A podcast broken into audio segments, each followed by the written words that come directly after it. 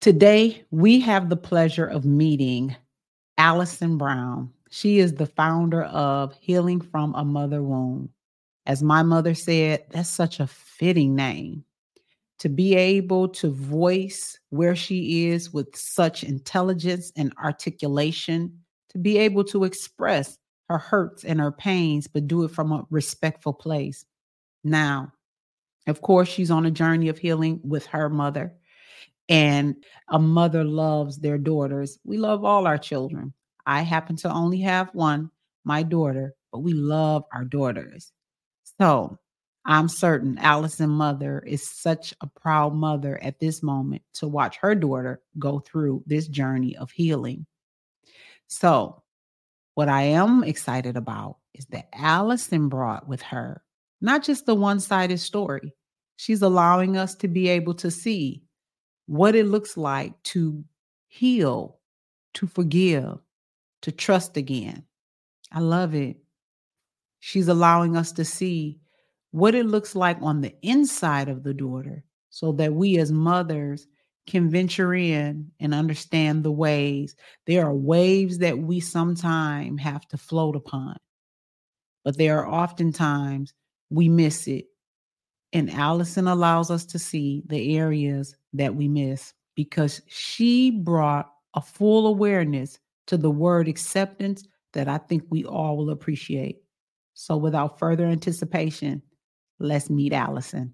Hi, Alyson. How are you today? Hello, I'm doing well. How are you doing? I'm doing good. Thank you. You're looking adorable. I'm loving oh, that thank hat. you so much. Thank you. Dude, that jumper is everything. So I just want to tell you that, okay? I appreciate that. You're welcome. You are beautiful yourself. Thank oh, you so much for having me. Thank you. So I want us to first, I want to thank you for coming on and being able to chat with me and the women regarding um, mother daughter relationships. I so appreciate you for that. I also know that today you were doing something that I love that's dear to me, and you were spending time with women and regarding relationships. It's designed for women, and you all had a brunch today. That's right. That's right. I just got back. Um, um, I, along with one of my friends, Dara Jones, we get together and um, we created a, a, space called the Healing Gathering where we gather um, women to just kind of kick back and relax and enjoy good food and enjoy good vibes and enjoy each other and we foster deeper connections amongst each other because we can get carried away oftentimes with um, the day-to-day challenges of motherhood, uh, wifehood, whatever whatever that is, working, um, and even in healing work, right? We can it can get overwhelmed trying to become that we don't take enough time to just be. So um, that's what today was about, and it was an incredible time. We had an amazing time, and it's always good to just um, be around like-minded people, especially, like-minded women. It just it feels good. Yes, I love that. I love that. Now, I was wondering how I would start our interview off. I was thinking about it, I was trying to figure it out because I'm a mother, and the main reason why I feel like God just thrusted me into this, right, is because I actually have a turbulent relationship with my daughter. And my mm-hmm. daughter is in her 30s, and it's mm-hmm. not the uh, best relationship, but God has shown me, and I know that it's not just words, He has shown me mm-hmm. that there's a, a, purpose and a reason, and He has shown me that He will mend this relationship as a whole. So, your story captivates me in so mm-hmm. many ways because you are the daughter, and yeah. I'm on the opposite side as a mother. So, what I have I'm going to tell you right now, I know I have at least 45 questions, but of course, we cannot get through those, right? We cannot because I want to be able to have the women, mothers and daughters, be able mm-hmm. to communicate, yes. to be able or hear the communication from a daughter yes. side. And mothers can hear, okay, what is it that my daughter is experiencing? Mm-hmm. And then a daughter that can say, oh, I saw her come to healing. How did she get there? Mm-hmm. Right. So if we can start with, I thought we would start here. So first, I want to ask you, what is a mother's wound to you? Okay. Yeah, um, I define a mother wound as an emotional injury caused by a generational deficit in the mother-child relationship that forms self-critical, codependent, and controlling behaviors, which often show up as people pleasing and perfectionism and of boundaries, and the list goes on and on and on. Okay. So, in the second part to that is your mission. So, you have a mission, you have your mission, and you have your why. Again, another thing that I absolutely love because I believe we need to know what our mission is. We yeah. have to know the why. And I also put on mine how. How am I going yeah, to do this? I love that. So I love that you have that. So if I'm going to read it really fast, yeah. and it's you just your inner child healing coach is who you are, who helps Black women heal and overcome the pain of the mother wound. There are countless women suffering in silence because they have no language for their experience. Not only, it says, you not only hold space for that pain, but creates opportunities for us to address and overcome them. That's the mission. But yes. let's go to the why. Mother wounds are emotional injuries caused by a generational deficit in the mother child relationship that forms codependent, critical, and controlling behaviors. Healing the mother wound reconnects us with our inner child, validates our God given identity, and allows us to maintain healthy relationships with ourselves and others. Now, Alyson, I'm the controller. Spoke to the controller in me. Would you like to speak to that? The your mission your absolutely, absolutely. Um, those of us who uh, have experienced woundedness in our childhood from our mothers, um, that often shows up in controlling behaviors. And we demonize that behavior oftentimes and it, it is a toxic trait. It is a toxic trait but i will admit i i too have those behaviors and it stems from um, a lack of safety. So what we do because we all come into this world with the same set of needs those needs look differently for each person but overall we all have the same general human needs. And one of mm-hmm. those basic needs is safety and when we don't have safety, physical safety, emotional safety, spiritual safety, our bodies, we were created to do whatever necessary to get that need met. So when we have experienced woundedness and don't address those wounds, our ego, our, our makeup tries somehow to get to safety, right? Mm-hmm. So if I can control it, and, and if I can control an environment, because oftentimes those of us, those of us with mother wounds, we grew up in unstable environments. We, it was a bit chaotic. We maybe it wasn't domestic violence, or maybe it wasn't drug abuse, but maybe it was emotional neglect, or maybe mm-hmm. we didn't know if mom was going to be happy today or, or not. Maybe she was going to pop off, or maybe she was cool. We just didn't know if it was going to be hot or cold. Um, and that uncertainty, uh, it, it gave a void to us where we now need to have stability, and we try to control that. We try to force it um, and oftentimes we do that by being controlling and not even realizing it. A lot of times these behaviors are subconscious. We don't even realize we're doing it. We're simply trying to get a need met. And this is why it's so, it's so important to address the wound because we don't even mm-hmm. realize our toxic behaviors. We're simply just trying to to remain safe because that wasn't provided to mm. us in our childhood. Wow. Okay. Did you have to go that deep so soon? Did you have I'm to go? because you just all up in my Kool-Aid, okay? so let me let me say this. I was definitely that controlling mother, and it came, your points are so on point. When we are working with, and that deficit part is so powerful because I came from woundedness, not necessarily that I had um the um maybe drug abuse and all that thing in my life. Not it wasn't that but it was the things that happened to me. So we um, one thing that's not a secret for me is that I was sexually violated when I was a five year old uh, from a family member, and then I was raped at 14 years old. Mm. So I had these control issues of I have to keep my daughter safe. And mm-hmm. so I also, because of that, had emotional detachment issues that I didn't realize I was carrying. So I couldn't give that to my baby girl. And it was unbeknownst to me. I literally did not know this until I went through counseling and emotional healing, where I found out that there's a space inside of me that I did not have the capacity to give to my daughter because I didn't know how to give it. But I loved her with everything.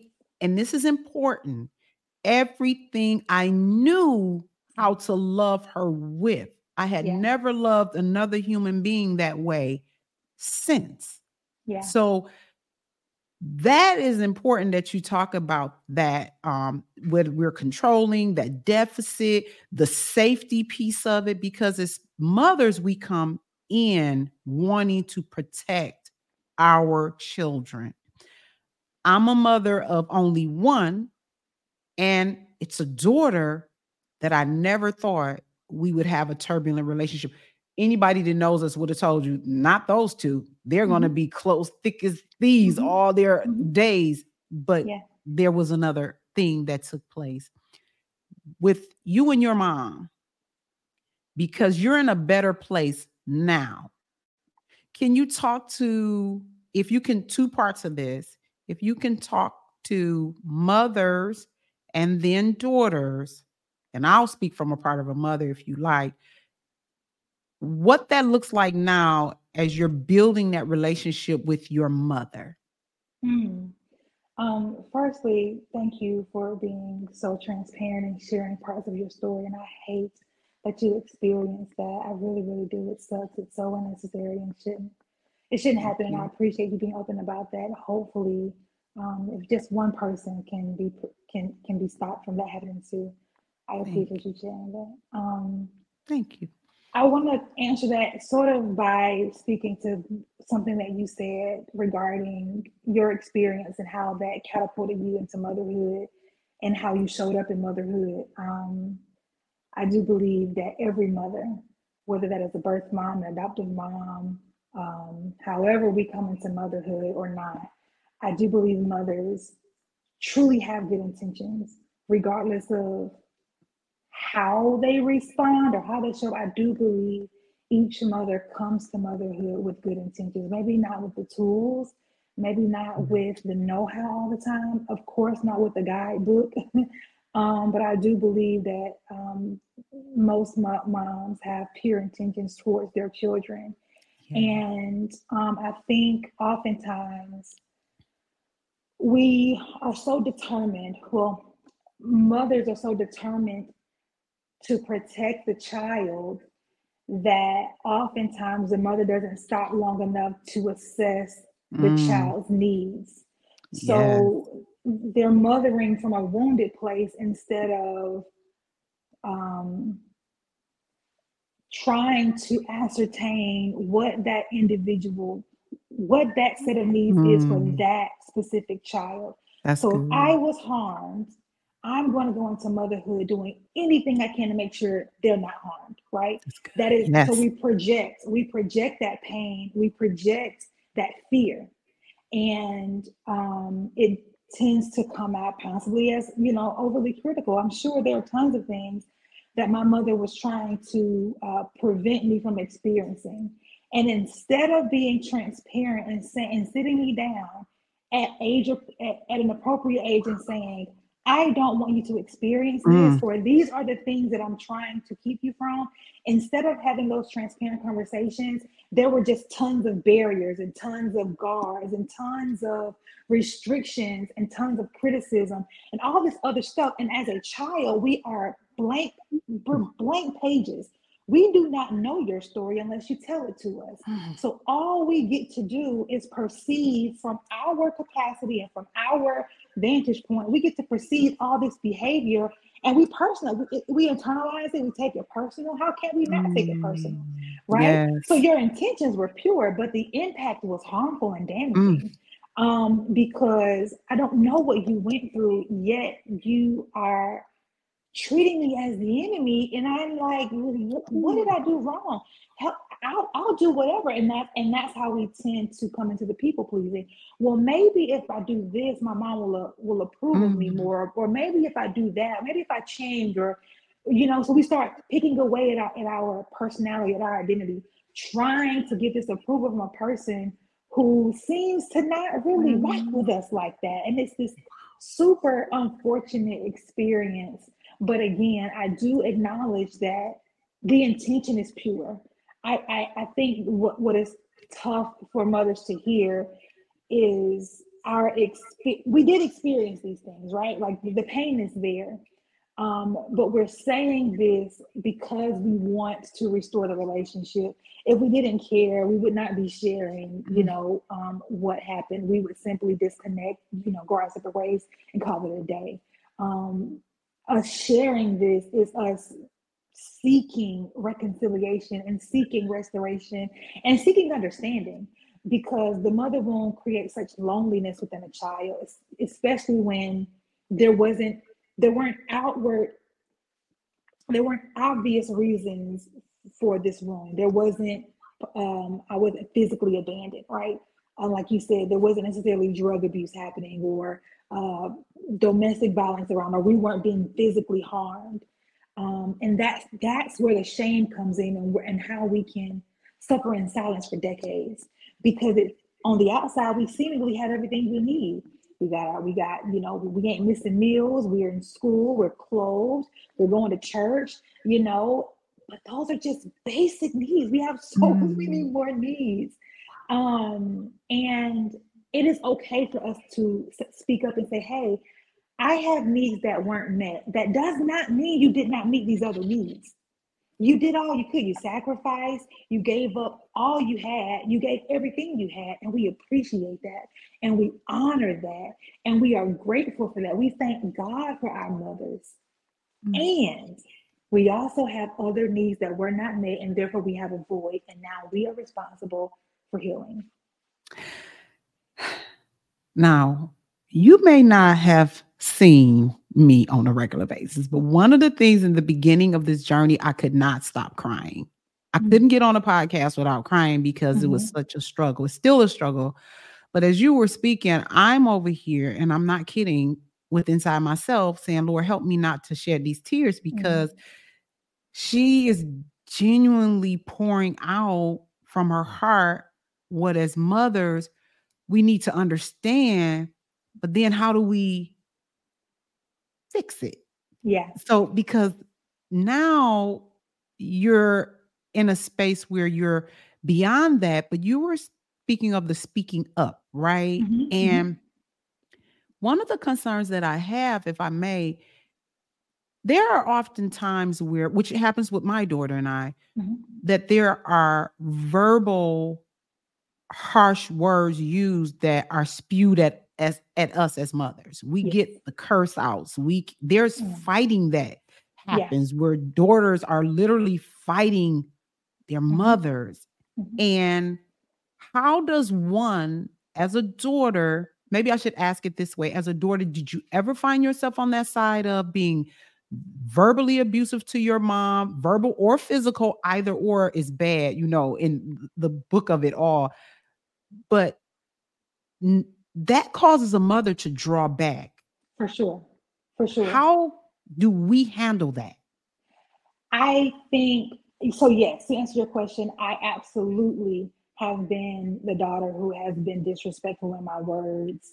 Um, no physical abuse, um, but I do understand that that happens. I know out like that. Listen, now I'm from the deep south. There are certain things I don't care how wounded I am. It is some there's certain things you just can't do. uh, so that. ain't no cursing out mamas around here. Um, but I absolutely have gotten into, you know, verbal spats with my mother because, um, yes, just I want to put a period there. I absolutely have dishonored her with my words. And um, there was for sure a divide and tension there. And again, I think that happens. I think it's important to speak about the why, right? Because we're talking about healing and getting to the root of that thing. Yes, a mom has the right to respond however she wants to respond when she has been disrespected, right? I think mm-hmm. a mom has the right to put a boundary up, to say whatever you need to say or do whatever you need to do to make sure you are not um, in harm's way because yeah. respect respect is a two-way street, right? Um, so you have the right to put a boundary there. I think, however, it's very important to speak to what even led to that. And let me speak for myself. Okay. I got to a point where, after so many years of being unheard, of not being, or feeling like I wasn't valued, of not being listened to, I don't, I no longer respect you. Mm-hmm. You don't respect me. So now, without all this healing stuff, right? This is prior to to the deep inner work I've done. I don't know all that stuff. All I know is this is a human who don't respect me. Mm-hmm. So I don't got no respect for you. I don't I don't do that that oh she's my mother so I have to. I am not obligated to honor you when you don't honor me because I'm a mm. person, right? So sure, now I got words for you because I feel disrespected. And at some point, we all we all have a breaking point, and our ego is there to protect us. Um, and it's our responsibility, of course, to to quiet that ego. But when unchecked, that ego is going to rise up and defend. Um, so there have been moments, but I think it's because you're talking about years and years and years of a child feeling unwanted, feeling unloved, feeling unaccepted, feeling unappreciated. Um, so that's where it comes from. How we fix that though is we have to have some honest conversations. Mm. We got to get real with this stuff. We have to, I think oftentimes we say we have a lack of vulnerability, but we're going to have to at some point take the risk of vulnerability and be honest. Mom, you hurt me. This mm. isn't anger. This is sadness. This is frustration. This is me feeling unwanted. We have to get to the root. What what what is that anger speaking to? What is that rage speaking to? And hopefully the mother will acknowledge what the daughter is saying. And then there's space for the mother to respond and say, you know what, I didn't realize what was going on, but this is what was going on with me. Because ultimately, mm-hmm. we're just two people trying to figure this thing called life out. Come on. Right? We're just Come trying to figure it out and we're not always focused on the uh, on another party's needs right we're typically selfish human beings and i say that not in the not in the negative connotation of selfish but we are created to get our needs met right so oftentimes mm-hmm. our primary focus is to get our needs met um so we have to begin to shed the layers right and be honest and and and open and transparent and vulnerable and say i am hurt I am mm. hurt. And also, I I had to go to my mom and apologize too. Because mm. yes, I wanted an apology, but I also had to apologize for the ways I hurt her within my woundedness, right? Because hurt people yeah. hurt people. That's how this works, which is why we got to heal. But I had to apologize too and take ownership of my part. Because see, I'm responsible for me. When when I go to God praying about do this, Lord, do that, fix this, fix her, do that. God is saying, What sis, I need you to do your part. Um, so I've had to apologize to my mom because I, I didn't always do the right things, even trying to figure out how we reconcile, try to figure out how we heal this. I didn't always do the right thing. So I absolutely had to humble myself and go back to her, even in my woundedness, even though I'm I'm the, you know, I'm the victim, I still had to go back. And I put that in air quotes if you're just listening and not watching. I I had to go back and apologize, even in moments of my own pain, because I recognize I'm not the only one hurting. That's right. Um, so yeah, there there has to be space for real conversations, for real vulnerability, and for real transparency. Oh my goodness. So let me jump in here. I'm gonna speak for your mother, and I don't know her. Okay.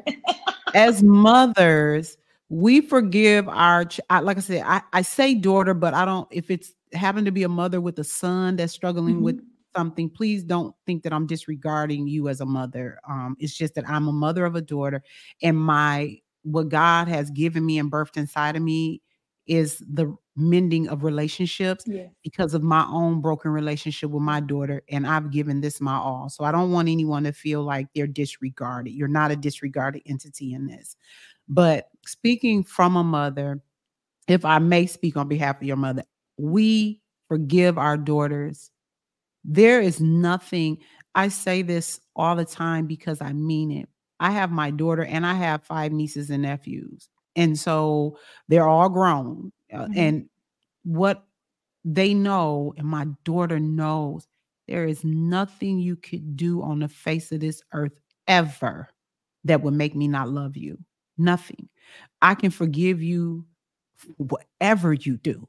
It's it's forgiveness is there. We love our daughters. We love our children. Mhm. And the other thing you were talking about, the I wanted to come back to this if I could circle back. As parents, as mothers, to just share with our daughters our hurts and pains. And I can, they're whew, about to be transparent again. Like it's like the Lord don't let one thing. It's like, okay, Lord, haven't we done enough transparency here? It's like, but um raising my daughter because I had my rule book of how it needed to be done, I had to, I was hiding behind my own hurts and pains and those masks because I needed my daughter to be a certain way, meaning I'm raising you to be um successful. I'm raising you to love the Lord. I'm raising you to have morals and values. I'm raising you to be respectful. And by all costs, by golly, you're going to be these things. So it's like I did that, but I never told my daughter why. And had I just told her why, but I couldn't at the time because I was hiding Mhm. myself. But had I just been real and open, there's so much that we may have skipped over. Yeah. Now, again, do I believe this was my journey to be had? I do, because there's no voice like mine. There's no one that's going to be as bold as I am in my own uniqueness, in my own skin, and in my own right. And I had to ask Lord out of eight, because there I had to look it up. I'm one day laying and I'm praying because I get up every morning, 4 5 a.m. and I'm up praying. I'm before the Lord. Before I could get out of the bed, it was so clear. What is the census of the world? And I'm like, why do I want to know what the census of the world is? I don't need to know, but I've learned enough to jump up. So the point I'm making is I jump, I go, and I look to see. I look it up. What is the census? We are over 8 billion. I think it was 9 billion. It's close to 9 billion people. And when I began to pray, it was just like I'm using you and all these people for this. And that's a scary thing because, and it's important as well because I remember asking God time and time again, who am I that you would use me? I don't have what it takes. I don't know what you're asking of me to do here. So that census thing was critical for me. But I'm saying all of that to say it had to happen this way so that God could use the uniqueness in us because the young woman that I see you to be and how you had to find a place of forgiveness and own it, God is allowing me to see with you. I'm going to do the same thing with your daughter, where she will be able to see and own and be able to understand because there takes understanding as well, but not getting off us as mothers. As mothers, we have to be able to say, I got it wrong. I got it wrong. I didn't get it all right. Because something I would get stuck on, Alyson, and I actually have that question here, but I have the question a different way. But now I'm going to ask it another way. My question was pertaining to why is it that as mothers, we get 80% right, but the 20% we get wrong, We're beat up for it so badly. And that's the thing that if I could help, if that could be understood. But here's what I'm just getting. The 20% that we we thinking 80% is a huge number. So we got 80% right. But what if the 20% wounded them so bad that the 80% was pennies? And I think that's what I'm hearing you say. Yeah. And and I would like to respond to that in a bit different way. Instead of the 80 20, I think it's a matter of looking at our needs in a holistic way. Because yeah. um, I think that that is reasonable, right? Why are we so prone to focus on the negative? Um, why is it so easy to point out what wasn't there versus what was? Mm-hmm. And this may be a bit controversial, but it is what it is. Let's go there. Yeah. Back to what I said about the, the hierarchy of needs. We all have a hierarchy of needs, right? And we let's assume that there's a triangle. And this this analogy is based on um, the Maslow's hierarchy of needs. There's this triangle, right? And at the very base of that triangle, you have all of your basic needs. This is water, this is food, this is shelter, right? Okay.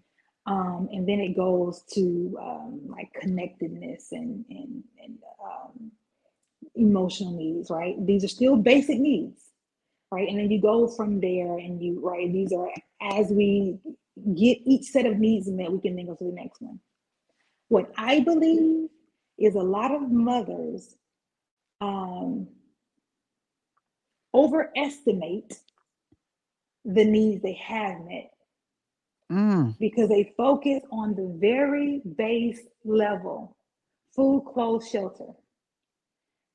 We, none of us, not any mother in this world, not any father, not any child, none of us asked to be here. So we're placed into a situation that we didn't ask for, and we are demanded to mm. be grateful for our very basic needs being met. I'm gonna need you to stop that. I'm gonna need you to stop tearing us up, but go ahead. It, it I mean, it, and I, I really want us to get this. I really do because this isn't a shot at parents. This isn't a shot.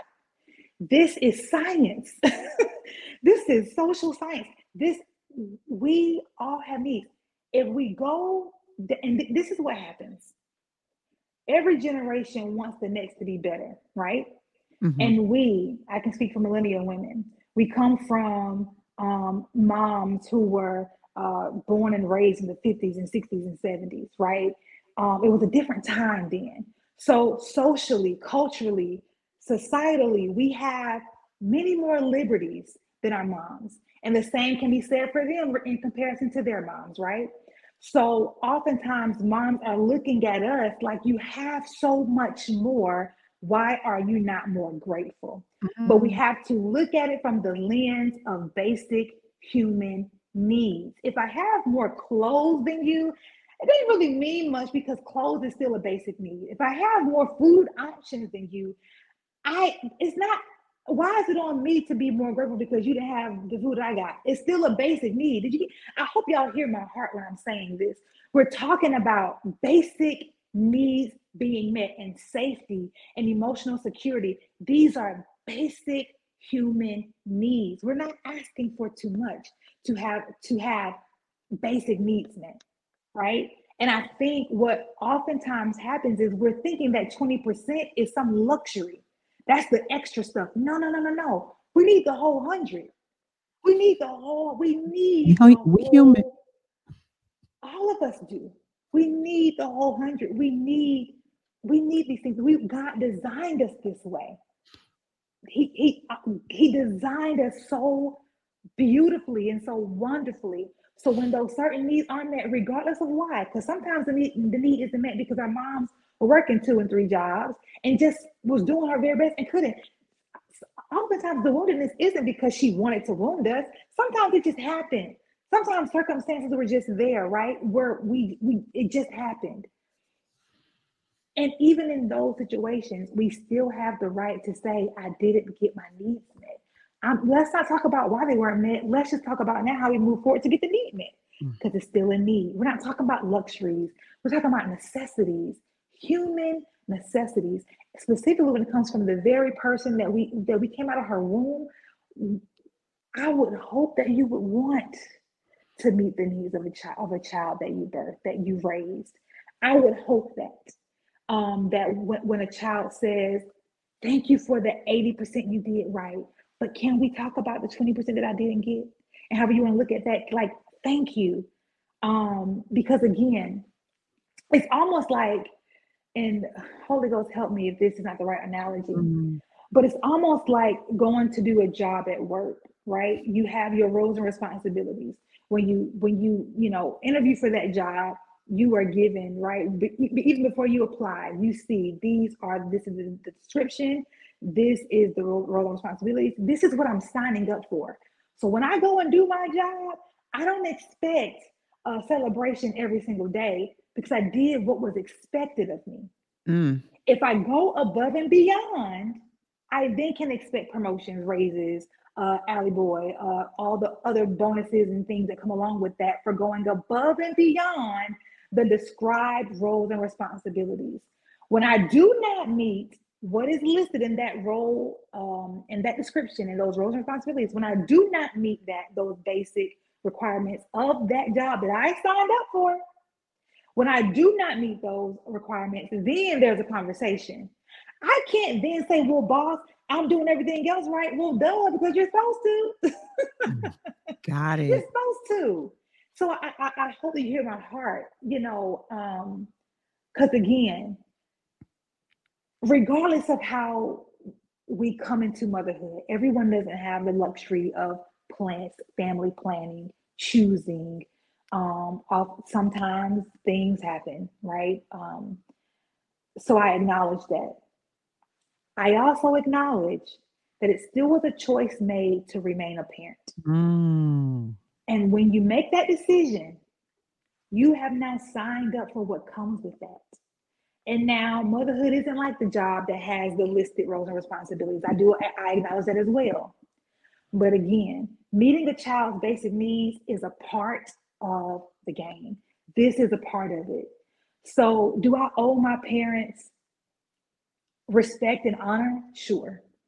But I don't think any of us owe some elaborate celebration for having our basic needs met. And I know that sounds harsh, but again, we didn't ask to be here. We were forced into this family and to deal with all that comes along with that. It is reasonable to expect basic needs are met. And I say that so respectfully. Please hear my heart. And can I tell you, I heard your heart from the very first moment you started speaking. I hear your heart. Thank and you. I hope that mothers hear your heart as well that's listening. So Thank I'm going to say something. I started writing like crazy over here trying to because I didn't want to miss anything. You talked about um, not choosing to come here. And you said that for mothers, fathers, children. You didn't put it just on the children. You said because yeah. we all were a child, someone's yeah. child. Some yeah. I am a product of um, my mom was going to abort me beforehand because of the circumstances in which I came about that she was lied to about. And mm-hmm. so I have the blessing of having someone else as a father to raise me.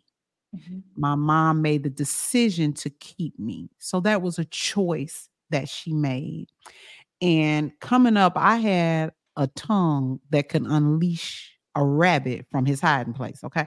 So no, I didn't curse my mom or do anything like that. It just was if she said blue, I said who. You know, I had something to say. And so I I can look back now and I can see um what actually earlier on, um, by the time I was 20, I understood genuinely the gratefulness and the blessings that I had that my parents made a decision to say, you will be here and I'm able to see, God, you had a plan all along that I did not see. Now, with that being said, I got that butt tapped when I would get it growing up.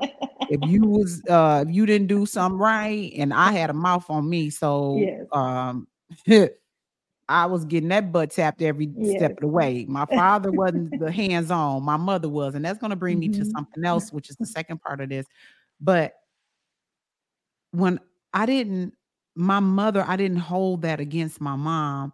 And I, I often wonder if social media has played a part in Mm. making people think it's okay to be disrespectful to parents because I'm telling you, that's where that phrase come from. I'm not going to raise my child or my children the way I was. I said that about my daughter. I said, "Oh no, my mother was hard on me. I am not about to do my daughter that way." And for all t- you know, all purposes intended, I didn't. Um, my Mhm. daughter wasn't getting the whoopings all the time, but when she had to get mangled up, you being disrespectful, I'm about to mangle you up, right? So that's the phrase. that's what I did. Like I just we about to, and she say that's abuse. She said you was abusive to me, and the but I respect my mom. My mom came Mhm. for me with them. I talked about this. I said we should be able. There should not be a statute of limitation on some of this stuff y'all did to us, right? But I love her, and it didn't happen when I was 25, 30, 40. We're not gonna go any Mhm. further than my age, okay? So I loved her early on and I respected and knew, okay. So what you're speaking of now, I knew then in my early 20s, okay, they didn't come with a rule book. Yeah. She didn't do what she did to hurt me. She loved me. And I respect her on the principle that Mhm. she's my mother Mhm. alone. That settles it. It Mhm. there is nothing else. Her being my mother settles it. And there were basic needs that I did not get met. Let's just be clear because I didn't grow, we didn't grow up early on with the best of everything. But what I knew was that my mother, even with her going upside my head for this mouth of mine, the reason why she was doing it was because she loved me. Mhm. Now, I'll let you respond to that, but I have a statement I want to state about fathers. Yeah. If you want, did you want me to go ahead or did you want to Oh, comment yeah, on? yeah, Okay, all right. yeah. So the part I'm going to bring to that is fathers. My I had my mother and father in the home until I was late teens when they divorced and went separate, but my father still was active in our life, my sister and I life. And so I was not my father's biological child, but no one would ever have known it.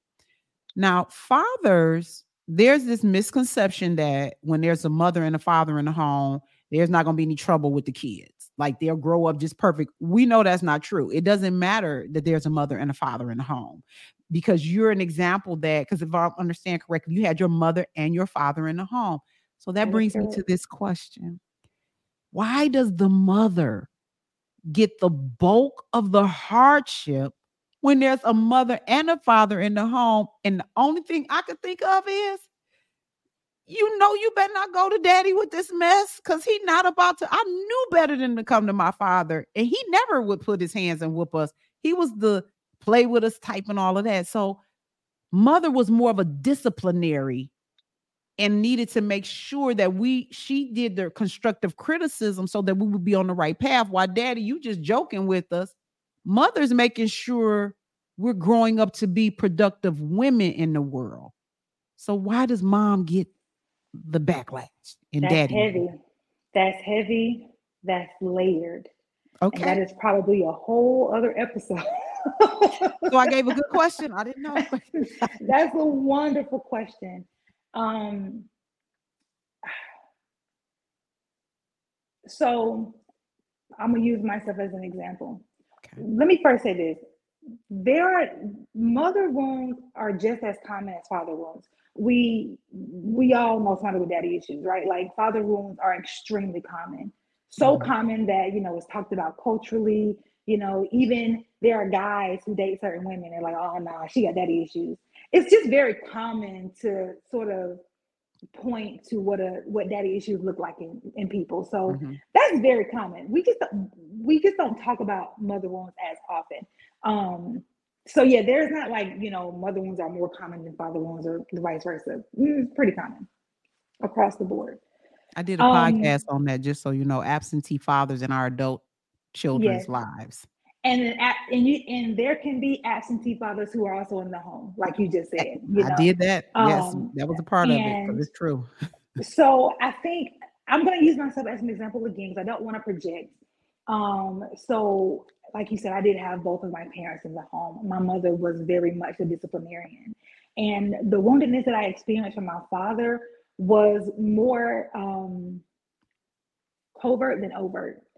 So, um, I, what I was what I was experiencing from my mom was very like direct. It was me and her uh, versus my dad, maybe he wasn't there as much. It was more so his absence, right? Mm-hmm. Um, and or whatever that was, it was I, almost always like the lack of something from my father, um, because he was not disciplinarian. Um, he let my, he let my mom handle that that thing, right? So she was the one that was much more hands on. I do believe had those roles switched and he was the one that was more hands-on with, with me and did the exact same thing, it would be, it would have been, you know, similar results. So that's just an example, right? My personal example is what I was experiencing from my mother was just very direct. Like I am experiencing this direct disrespect from this person. You know what I'm saying? Um, and the bigger picture to that is we live in a society, we live in a patriarchal society that places the the majority of the burden of parenthood on women. It's not fair. It's not fair. It's not right. And I would go as far to say as if there was, if we had better systems in place culturally, familially, if things were set up in a way where where the, the load and the burden was shared um, and there were no such thing as gender roles and the and fathers regardless if they were absent in the home or absent outside the home if they were more involved and active um, maybe we wouldn't have as much woundedness. And let me be very clear i'm not blaming men for the ways our families are set up i'm simply acknowledging the the, the, the impacts of patriarchy and i also acknowledge that today today um, most black fathers are active. That is a statistic. Like most black fathers today are active. I need to acknowledge that because there's a lot of misconception around that. Uh, but but also, um, we do know there are tons and tons of people who have experienced absentee fathers. Mm-hmm. Um, so yes, that's extremely layered. But I hope I spoke to it a little bit. That yes. um, did. I love the direct. Yeah, yeah. It's, it's like a, a direct um no, I know exactly what you're saying, yeah. and hopefully, I, I, I want to use uh, my words right. But yes. let me help with this too with the women. Uh, when you're saying because my daughter has said that to me, and my daughter was raised in a single parent home, so it was just she and I, and I doted on her. Like she was, I lived my life around my daughter. When I say I live my life around my daughter, that's a literal statement. I may have suffocated. I, I believe I did. I believe I suffocated her uh to a capacity. Uh it was just when I look back on it, oh my goodness, like mm-hmm, mm-hmm. who she probably was ready to break free. like, like, let me get away from this. But um, so I the directness, my daughter would say things like, It's you're it's like you don't like me. And but yes. the thing was, there were things about her behavior that I did not like. I loved her. But here's what I want to say, if I can say this, because I don't um we we will pro- we're coming close up on our time, and I don't want us to overstep your time as well. Because I have two questions I want you to close us out with the answer. But I'll say this. When it comes to our daughters. Um, I think, matter of fact, let me go. I want to read it just how I have it because I did not want to miss this um, yeah. um, statement that I had, but it had to being with our daughters productive, or how do I word it? The way. My daughter and I, when she would let me know about the directness with me and i it was like i don't like some of your ways. And because i don't like some of your ways i f- she found that to be that i did not love her And so what I found was that with my daughter, she needed the very thing that I was a deficit to give her. I couldn't give her, and that was emotion. She needed an emotional attachment with me that she could not get. And again, I didn't know at the time. I just did not know. And I, I say it that way because it hurts me to think that my child went through all those years and I'm giving her love, but she's missing what her love language really was. And so she needed that to help her to be even more productive. I saw even with her, uh, my daughter would, she was very productive at night. And so she would be sleepy all during the day, even up until adulthood. And I used to call that slothfulness, like you lazy. I, I don't understand what the problem is. Well, I've learned that it may not be that she's lazy. It could be other things going on. It could be, and I'm gonna this is a plug for you. I'm gonna throw in here a, a plug for your podcast because I watched one of your podcasts and it's speaking about um ADD and it's uh you have the it's attention deficit hyper it's another phrase mm-hmm. for it now it's yes, not even ADHD. ADD anymore yes mm-hmm. And that's one of the symptoms of that you are productive at night but you you're tired during the day but when i was coming up that's called laziness and because we didn't have the proper education or the tools to understand these different things what could be possibly happening and i'm not putting that on my daughter. But what I'm saying is, think about if we could think about what really is going on with the individual versus just slapping this label on them and saying that they're lazy. And then to further that, why is it that mental health has to be a bad stigma on us. It's no different than a sin. The word of God tells us no one sin is greater than the next. So if we sitting around here pointing the finger at one person about what they're doing, hello, hello, hello. Jesus also said before you take the plank out of that person's eye, you might want to get the one out of your own eye. And the reason why I stated that way is because we all have issues that we come up against. So why do we put a stigma on a mental chemical imbalance? And we have been known to do that. And I am guilty of doing that earlier on with my own daughter. You know, and we want to pray it away. You know, Lord, gonna get rid of this. Like some things, there are things in place to help them with this. Yeah. And so I realized that I did my daughter a disservice because now she has children and what is what could possibly be projected off to them that I missed the mark on because it was missed on the mark before me mm-hmm. or all the society around us. Mm-hmm. Which is why it's that generational thing, right? It's a generational yes. deficit. Um, none of us have a mother wound randomly. Our mothers have mother wounds. And yes. um, I have, oh, I have so much to say. Lord, help me get this out in a concise way. Um, thank you, thank you for acknowledging you saying you you've acknowledged all throughout our conversation, but you saying I did my child a disservice. I think that's so powerful because there is no way we get to restoration and reconciliation without acknowledgement. Yeah. And it's so simple, yet oftentimes it's the hardest thing for moms to do for us even even before an apology acknowledgement goes so far yes. and helps us so much to overcome the pain of our past. So thank you. On behalf of adult daughters thank you.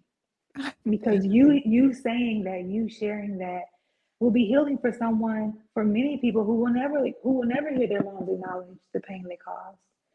Um, and I and I hope um, I hope your daughter um, I hope you and her come to a place where you guys continue to experience new levels of restoration. So I had to say that. Thank to you. what you were saying about um, um, mental health and the stigma, I want to tie into something you said earlier, and you're talking about how you like love, love, love, love your daughter so much, and you know, like everything you did was for her. And I believe that that is um, a sentiment that most mothers will, will share in common. Um, I if I could define love in one word, that would be acceptance. I think that if we boil it all down, peel it all down, what when we feel most love, I think we should assess what we feel. How, what, what are we experiencing? When I when I when I feel someone loves me, what does that look like? And I simply put that as acceptance. Um, so what happens is what we what we hear is mom say, I love you so much, I love you so much. And at the same time, not accepting for us for who we are. Mm-hmm. So you're saying you love me, but you're calling me lazy, and this is just my personality to be more productive at night. You're saying you love me, but you're demanding I meet your mm-hmm. standard of daughter and not accepting that I may have been created for some other purpose than to meet the image you placed on me. You're saying you love me, but you don't accept that I have different passions than yours. You're saying you love me, but you don't like the fact that that I don't want to go to college, maybe, or that mm. I don't want to do the things that will make you happy. You're saying you love me, but you don't accept me. Mm. So yeah, it's hard. It's hard to to to embrace the love of the love of a mother when we don't feel accepted. And yes, it is easier for us to go to the spaces and the places and even the people and even mothers, other mothers or other women who are motherly figures. Mm. It's easier for us to go to those places because they're safe, they are they are accepting. And even when those spaces may not agree with us, there's acceptance. Because see, we think that acceptance means agreement. I don't have to agree with you to accept you. I can love you in all of your flaws, all of your stuff, and I can still have my boundaries and still have my standards and still have my core values. Mm. But I simply accept you as you are and choose to walk with you throughout whatever iteration, whatever version of you you are. So I think we have to we have to be honest. Yes. About what acceptance looks like in our mother-child relationships. Because a lot of these mamas who love us don't accept us. And that's just the truth. Let me say something to you right now, Alyson. Okay. that I grabbed my notes because that literally is here. As I was going through, it came to, I said, Lord, what if love looks like me just saying, I accept you for who you are? So Period. I'm going to say right now that that's confirmation. So women, mothers, and daughters, because there are daughters that are having daughters, and their daughters, you have a mother. So there's acceptance on both parts as well. And that acceptance simply means, as you said, so you said, if I could define love with one word, it's acceptance. So if I can ex- define acceptance with one word, it's love. They go mm. together. Mm. I am so in awe of you as a young woman making the steps and the strides to do it the right way. You're wanting the healing between you and your mother the right way, and you're wanting to see it in other daughters. And that is my whole purpose. That's the reason why I've stepped outside of my comfort zone to say, Lord, whatever it is, I'm obedient unto you. I'm going to give you the last two questions so I don't hold you. And are you ready? Be, be, before okay. you go to that, before you go to that, can I please say this to adult daughters, to the people like me? Um, that acceptance, like you just said, goes two ways. We will not get to a place of healing until we also accept our mothers we have to accept that they may never give us what we need. Mm. That does not, that cannot be an excuse for us to not heal. We have to accept that they gave us everything they could, they gave us everything they had. And we're going to have to take that and now reparent ourselves. We have to accept them for they are, for the for the controlling, uh, passive aggressive, whatever, whatever they are, we have to accept that because to do anything else would be to become who they are. And now we're trying to be manipulative and controlling and demanding they be someone they have no capacity for. And that can lead us to a very dangerous place of pride, right? We have we cannot change anybody. We have no power, no authority to change anybody. Heck, it's hard enough to change ourselves, okay? so we have to come to a place of acceptance of who our mothers are, all of their mm-hmm. stuff, all of the whatever it is, whoever she is, we have to do the work to accept her. And I promise you, when you get to that place of acceptance of your mother, it'll be so much easier to forgive her because you then see her her limitation, her capacity. You're like, oh man, she how could she didn't even have it, she didn't have it to give. How can I be mad at someone for not giving me something that something they did not have? How can I be upset? My pain is valid, my feelings are valid, but how can I be mad and angry at a mother who did not give me something that she did not have? She didn't have access to it. She didn't know how to go get it. She just didn't have it. Yeah. But I now have, we all now have access to get those same things we need.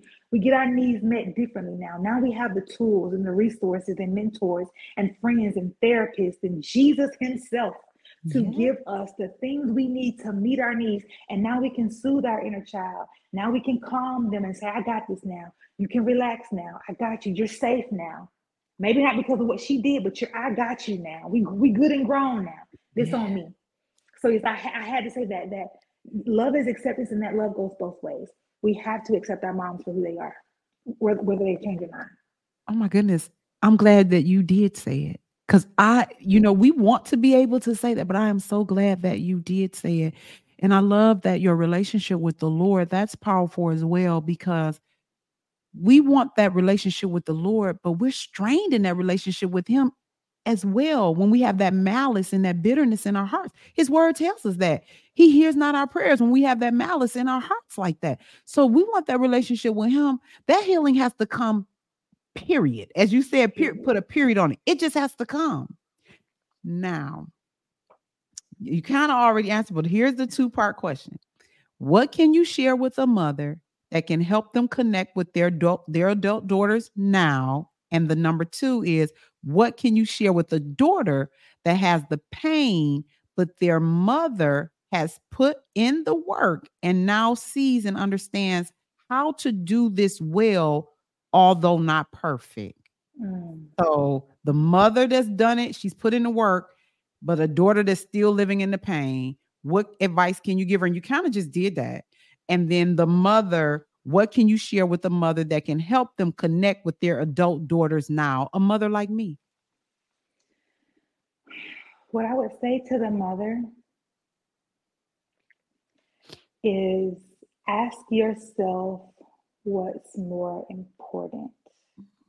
Is the relationship with your child more important than the image you are so desperately mm-hmm. trying to protect?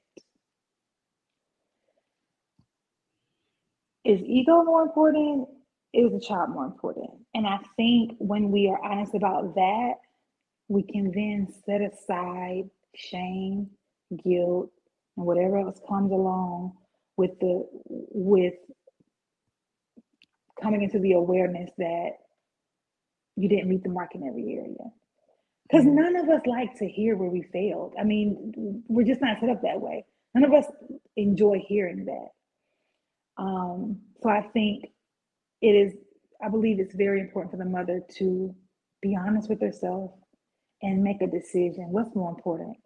Am I going to fight for my baby or am I going to defend my ego and my image? Yes. Um, and from there, I think everything else will flow. Because when, when there's no more shame, um, we get to share our stories and we get to liberate ourselves and say, you know what, this happened to me, or that, or I didn't get this. And, and it's just open, right? Me and my mom have much more beautiful, open, transparent conversations today than we ever have. And it has not been easy. It has not. But I'm so grateful to be in this space. Are we perfect now? No, we have a long ways to go. But we are so much further in this journey than we've ever been. And that mm-hmm. is all thanks to God because it's God who ultimately changes our heart, right? So make that decision. What's more important, the relationship or our, our image? Yes. Um, to the daughter, mm, I would say something similar. What do you really want?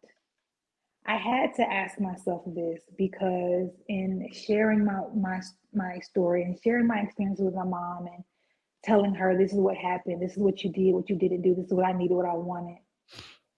I then had to ask myself, if she gave you those things today, would you receive them? Mm. If she mm. gave you those things today, would you even want them? Has your heart grown so cold that you are no longer open to the, even the idea of reconciliation? I cannot tell you what's right or wrong. Um, I'm never going to demand that a victim um, opens himself up and, and, and makes himself vulnerable to further harm. Never gonna do that. Um, I'm not one who says just because she's my mama. I'm not that person. Because abuse is abuse, period, right? And we would not expect that a victim of sexual abuse, domestic violence, to somehow um, hold space for that abuser to come back into them, to their space, right? So I'm not, I, I want to be, be very careful in saying this. What do you want? Do you want a better relationship? Or do you just need to be heard? Mm-hmm. Do you want the relationship to actually improve? Or do you just need her to know what happened? Or do you just need to make her feel how you felt? Does it make you feel good to to poke? Um, I had to ask myself those questions because when I when I did see those laws coming out with my mom, and when I did see her working hard, I had to then acknowledge that my heart wasn't ready for it yet because I was so. Afraid mm-hmm. of being wounded again. I was so afraid that this wouldn't last. I was so afraid that this is just a facade. This is just let me check the box. You know, she mm-hmm. said she needs this. Let me just go and get. You know what I'm saying? I, I was afraid that it wasn't authentic. Um, so I think to the daughter, we have to be honest about what we really, really want and commit to that. If you are wanting a better relationship, a restored relationship, you too, my dear, are going to have to take the guard down.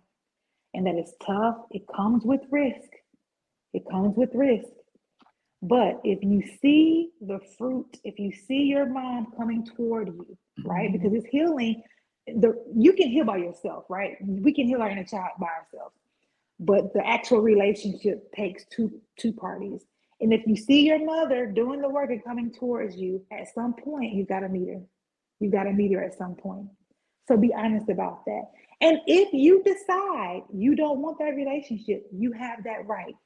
But do we cannot dishonor though, because that's still a commandment.